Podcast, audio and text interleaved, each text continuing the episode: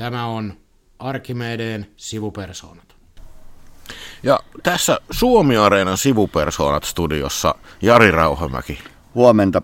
Ja minä eli Petteri Oksa. Eli tosiaan Arkhimedeen sivupersonat ovat monien muiden tavoin löytäneet tiensä tänne SuomiAreenaan. Ja jos kuuluu satunnaista linnunlaulua, niin se ei johdu siitä, että meidän normaali äänityskoppi olisi jotenkin tipujen valtaama, vaan ollaan täällä meidän areenan residenssin pihamaalla äänittämässä tätä ihan miellyttävässä auringonpaisteessa. Joo, vihdoinkin Porin on vallannut auringonpaiste ja lämmin sää. Alkuviikkohan oli hyvin säiden puolesta tämmöinen vaihteleva, voisi sanoa. Joo, tämähän on mielenkiintoinen tai perinteikäs tapahtuma, ja yksi Porin keskeisiä keskustelun aiheita tämän tapahtuman osalta on aina se, että tarvitaanko tätä tapahtumaa. Se huomaa, että siitä aika moni aloittaa siitä, että onko tämä konsepti ajan tasalla ja onko tämä nyt hyödyllinen. Sitten se on jännä, että ne keskustelut käydään nimenomaan täällä, että ne ihmiset on kuitenkin paikalla. Kyllä, ja toi voisi sanoa, että niin on tänäkin vuonna, kun kaduilla on kävellyt, niin tästä samoista asioista on puhuttu. Ja jos nyt omat huomiot on ollut, niin mä oon oikeastaan ollut tähän vuoden tyytyväisempi kuin viime vuotiseen. Nyt musta on ollut vähän jäntävämpää keskustelua tuolla eri paikoissa. Se vähän, mitä on pystynyt kuuntelemaan niitä. Joo, mun täytyy sanoa, että kuittaisin tämän tapahtuman tarpeellisuusajatuksen aika lyhyesti. Tässähän on kysymys ihmisistä ja vuorovaikutuksesta. Ja kaikki, mikä lisää ihmisten välistä vuorovaikutusta, on hyvästä. Ja koska tämä kuitenkin törmäyttää paljon erilaisia ihmisiä, niin onhan tälle nyt paikkansa. Ehdottomasti tälle on paikkansa. Et kyllä tämän tyyppisiä tapahtumia, missä erilaiset suomalaiset vaikuttajat ja muut ihmiset kohtaavat, tavalliset ihmiset, ei niitä koskaan liikaa ole. Meillä on jäänyt osa kyllä tämmöisistä SuomiAreena-perinteistä tänä vuonna tekemättä, tai viime vuonna me aloitettiin tämmöinen perinne, että me käydään aamuuineilla tuolla Porin vallanmainiossa maa-uimalassa, mutta nyt ei ole kyllä joudettu sinne. Joo, se johtuu ihan suoraan sanoen siitä, että alkuviikon aamut oli sen verran kalseita, että ei oikein tullut mieleenkään lähteä. Eli uidaan niin kuin sanojen virrassa nyt tällä kertaa. Ja senhän me osaamme, melkein paremmin kuin tuon oikean uimisen. Se voi olla, että tämä sujuu vallakin nopeammin, mutta täällähän on SuomiAreenan, tähän yleensä nämä keskustelut teemotetaan nykyään jollakin tavalla, että on ollut osaaminen ja koulutus, sivistys, tänä vuonna se kantava teema. Onko sulla jäänyt jotain käteen? No, täytyy sanoa, että täytyy oikeastaan sanoa niin, että olen poikkeuksellisen vähän pystynyt seuraamaan johtuen noista meidän juhlavuoden jutuista niin noita keskusteluja, mutta olen niissä meidän omissa, missä osaaminen on ollut muun muassa esillä, niin keskustelut on ollut hyviä. Ja sitten kun ne ajoittuu vielä tähän loppuviikkoon, niin väkeä on ollut paljon kuuntelemassa. Että kyllä nämä osaaminen ja koulutus ja tämän tyyppiset, niin täällä olevia ihmisiä ainakin kiinnostaa. Joo, tässä on mennyt sullakin aikaa tämän kanssa, kun Insinööriliitto 100-vuotisjuhlioinsa takia on täälläkin vähän enemmän esillä. Siitä voidaan muutama sana ehkä vielä myöhemmin vaihtaa. Puhua, mutta tästä osaamisteemasta muutaman noston voisi tehdä. Tuossa alkuviikosta oli Tekniikan akateemisten tekin keskustelutilaisuus, jossa puhuttiin osaajien houkuttelemisesta Suomeen.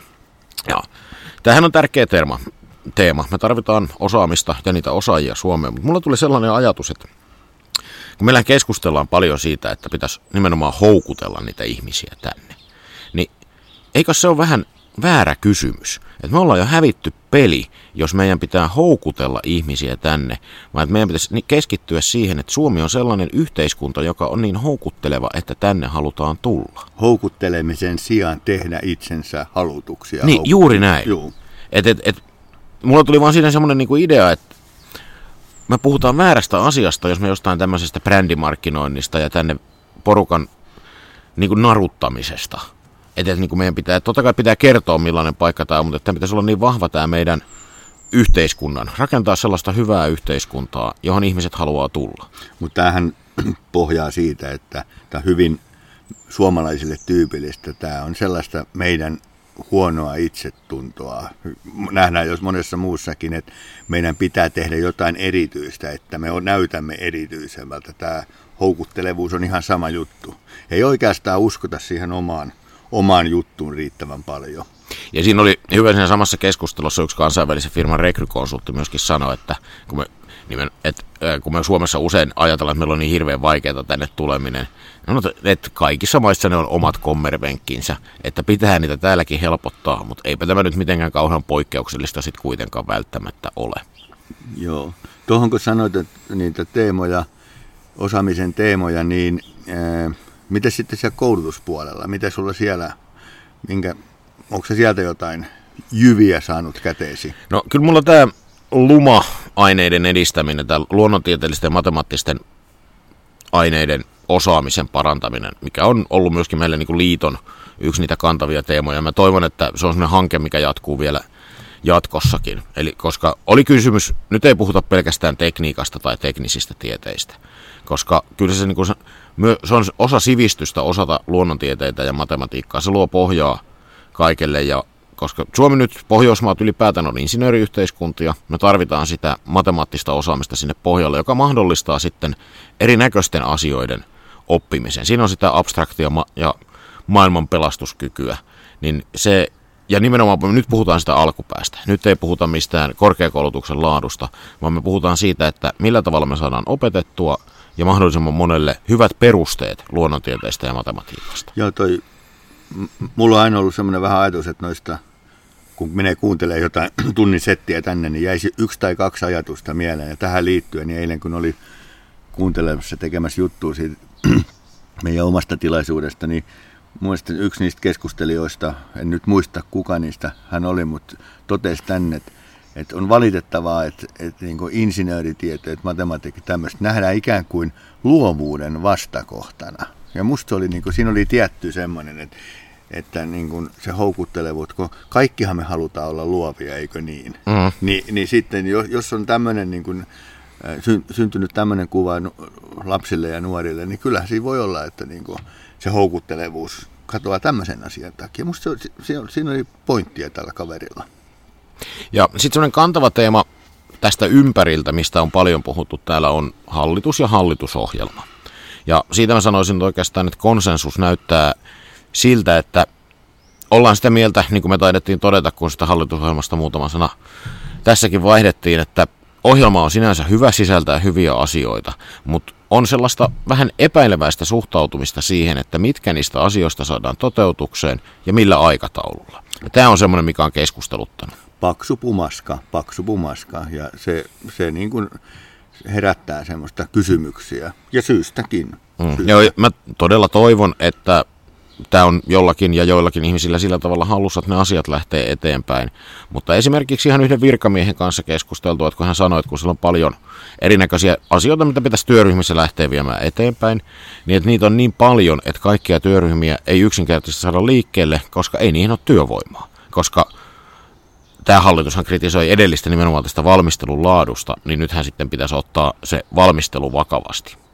No kuinka paljon, kun sä oot tuolla kierrellyt ja varmaan ihan ottanut puheeksikin voisin kuvitella, niin mitäs työmarkkinasyksy, onko se herättänyt minkäännäköistä? Mä sitä työmarkkinasyksyn ilmapiiri näyttää vähän siltä, kun oli Porin alkuviikon sää, että ukkosia liikkuu taivaalla ja välillä saattaa jyrähdellä aika pahastikin, mutta kyllä sieltä se aurinko sitten jossain vaiheessa paistaa. Mutta ihan vakavasti puhuen, niin melko synkkä ennuste on, että palaset pöydällä on niin haastavia ja mitään varsinaisia ratkaisuja ei tunnu olevan, että voisi sanoa, että on jopa vähän huolestuttavaa, että kun tässä on eri osapuolet julkisuudessakin hirttäytynyt ja kiinni omiin tavoitteisiinsa, ja ne on sillä tavalla perustavaa laatua olevia, että niistä on vaikea miettiä, että mikä se kompromissi on. Että voisin sanoa suoraankin, että kyllähän se meilläkin on, että on ihan selvää, että se työhönpidennyksen pitää nyt lähteä, ja siitä ei mitään pidä maksaa. Ja sitten työnantaja on täsmälleen päinvastaista viestiä. Tämä on hankala yhtälö. Se kilpailukykysopimuksen pitkä varjo näkyy vielä seuraavan sopimuskierroksen päällä kyllä. No, onko sulla minkäännäköistä ajatus siitä, että kun hallitus on tässä välissä vaihtunut, niin seuraako toi tavallaan tämä edellisen hallituksen perintö ja uuden alku niin jollakin tavalla syksyyn? Kyllä se seuraa. Mä luulen, että se on se ensimmäinen budjetti ja siihen liittyvät. Siinä on jotain aktiivimallin purkamisia ja muita, mitkä vielä ikään kuin tämän niin kuin perinnön tekemistä on, että pitkä siirtymä. Pitkä siirtymä. Mutta tiedätkö, mä löin yhden vedonkin täällä. Minkä sä löit? Mä tuon Antti Rinteen poliittisen sihteeri Matti Hirvolan kanssa lyötiin veto maratonin juoksemisesta ensi toukokuussa. Missä meinaatte testata? No Helsingissä olisi tarkoitus Helsinki City-maratonia toukokuussa juosta. Tämä tuli ihan niin kuin, mä olin nyt se hölmö, joka suostui. Ja mä oikein tiedä, mistä se Matti sen ajatuksen sai. Tuli vastaan nyt yhden tilaisuuden loppupuolella ja vaan sanoi, että lyödäänkö tämmöinen veto. Ja joku mielenhäiriö oli ja mä suostuin, että tähän varmaan sitten voidaan palata lähempänä, että millä tavalla tämä menee. Mutta mä tässä kohtaa uhoisin olevani kyllä vahvoilla. Niin on se sen verran kova pesti. No jos on sunkin pesti kova ensi syksynä, mutta kyllä se pääministerin ykkösavustajan pesti on kyllä semmoinen, että ei siinä paljon joka ilta lenkille päästä. Ei siinä ihan jatkuvasti päästä. Miten homma ratkee? Aikako ratkaisee? Aika ratkaisee, että katsotaan suurin piirtein samanikäisistä varhaiskeski-ikäisistä miehistä on kysymys, että katsotaan sitten miten meidän käy. Tähän kohtaan urheilumiehenä ei voi sanoa muuta kuin sen, että parempi mies voittakoon. Kyllä voidaan ottaa sitten niinku jotain vedonlyöntejä vastaan myöhemmin tuossa keväällä. Että. Tehdään näin. Mitäs? Meillä nämä tosiaan Insinööriliiton 100-vuotisjuhlat on näkynyt täällä niin kuin sekä asiana että juhlina. Joo. Se on ollut jutellut useampaan otteeseen meidän tässä podcastissakin vieraillen meidän projektipäällikkö Kreeta Ahtolan kanssa ja liitto on nyt ollut liikkeellä kesällä useissa tapahtumissa provinssissa ja Ilosaaressa ja nyt täällä. Ja täytyy sanoa, että olin ilahtunut siitä, että Kreeten mukaan niin väkeä on. Me ollaan tavattu tosi paljon ihmisiä näissä tapahtumissa ja palaute on ollut hyvää. Ja sitten sen jatkoksi täällä ollaan oltu sitten niin kuin semmoisella sekä että linjalla, että on ollut tämä ihmisten tapaaminen, torilla hengailu ja jutteleminen, mutta sitten jo puhuttu asiapuoli. Ja ilmeisesti voisi sanoa, että tässä suhteessa tämä meidän juhlavuoden viettotapa ja niin on osoittautunut sitten niin onnistuneeksi konseptiksi. Ja mä näin itse asiassa eilen ensimmäistä kertaa tuolla Kirjurinluodolla tämän meidän festivaalitelta, joka erinäköisillä festareilla kiertää, missä voi ottaa ihastua insinööriin tatuoinnin ja tehdä testiä, että oletko insinöörille sopiva puoliso ja onnenpyörän pyörittämistäkin, niin sen oli vallan mainio hyvän mielen konsepti, että kyllä siinä tulee sellainen toisen näköinen, että siinä ei puhuta tiukoista työmarkkinasyksyistä eikä murehdita hallitusohjelmaa, vaan että ollaan niin kuin kohtaamassa ja kuuntelemassa kesämielellä ihmisiä. Joo, ja se on oikeasti semmoinen niin kuin ilahduttava asia se, että tosiaan kohdataan ihmisiä ja keskustellaan ihmisten kanssa. Että ollaan siinä mielessä tämmöistä, vähän niin kuin esimerkillistäkin tämmöistä tapaa viettää tätä juhlavuotta. Että niitä kohtaamisia tänä päivänä on mun mielestäni ehkä vähän liian vähän. Joo, ja kyllä siinä se palaa siihen tähän SuomiAreenan tähän vuorovaikutusteemaan vallan hyvin. Kyllä, no mitäs porilaiset on sua muuten kohdellut täällä, kun olen täältä seudulta kotoisin, niin tiedän, tämä porilaisuus on tässä suomalaisessa yhteiskunnassa erilainen käsite. Niin. Onko sä ollut tyytyväinen? Kyllä, Pori ja porilaisethan on vallan mainiota ihmiset. Mun täytyy sanoa, että kyllä mun on vaikea kuvitella tätä tapahtumaa mihinkä muualle kuin tänne. Ja porilaiset tekee siitä osansa. Et mä en tiedä, jotenkin täällä, kun jonkun verran taksilla liikkunut tässä, kun meillä tämä majapaikka on muutaman kilometrin päässä kylältä. Ja muuten nämä porilaiset taksikuskit on vallan mainioita, että on niin kuin se juttelu on jotenkin semmoista kauhean luonnikasta ja avataan ovia ihan toisella tavalla kuin ehkä tuolla isolla kirkolla. Mutta tähän liittyen niin samat murheet on taksikuskeilla täällä kuin Helsingissäkin. Kyllä tämä taksiuudistus täälläkin puhuttaa, kun on taksikuskia. Niin se näytti nyt puhuttavan. Mä muistan, että viime vuonna itse asiassa, kun silloin se taksiuudistus oli just tuoreeltaan tullut ja mä muistan, kun mä tuolla Porin rautatieasemalla hyppäsin sitten taksiin ja menin silloin kysymään niin, että onko täällä jotain kilpailevia niin kuin datoja tai muuta, että ei täällä mitään. No, nyt muuten oli. Kyllä, tuossa ajelee 2900 vanhaa saappiakin on nähnyt, onko se huomannut? Näin? Joo, siellä on semmoista, ei niin tuoretta taksikantaa kyllä, että kyllä täälläkin tämä, ainakin siinä kohtaa kilpailu on lisääntynyt, mutta sullahan oli joku vallan mainio kohtaaminen näin porilaisten kanssa. Joo, oli hauska, mentiin tosiaan yhtenä aamuna tuohon Yrjönkadulle täältä aamulla heti ja annettiin sitten numero, oli muistaakseni 14, ja kuljettaja sitten tuossa matkalla pohdiskeli, että mihin hän kohtaa se 14 siinä tulee, kun se on kävelykatu. No, päästiin siihen kävelykadon kulmille, niin siinähän vielä aprikoit, että olisiko se tohon suuntaan vai tohon suuntaan. Ja no, kun oli maksut suoritettu, niin taksikuski sanoi, että nyt on semmoinen tilanne, että koska taksinkuljettaja ei oikein tarkkaan tiedä asiakkaan osoitetta, niin tästä tulee tämmöinen pieni lahja, ja kaivoi sieltä kuskin penkin alta minulle ja muille matkustajille Mars-patukat.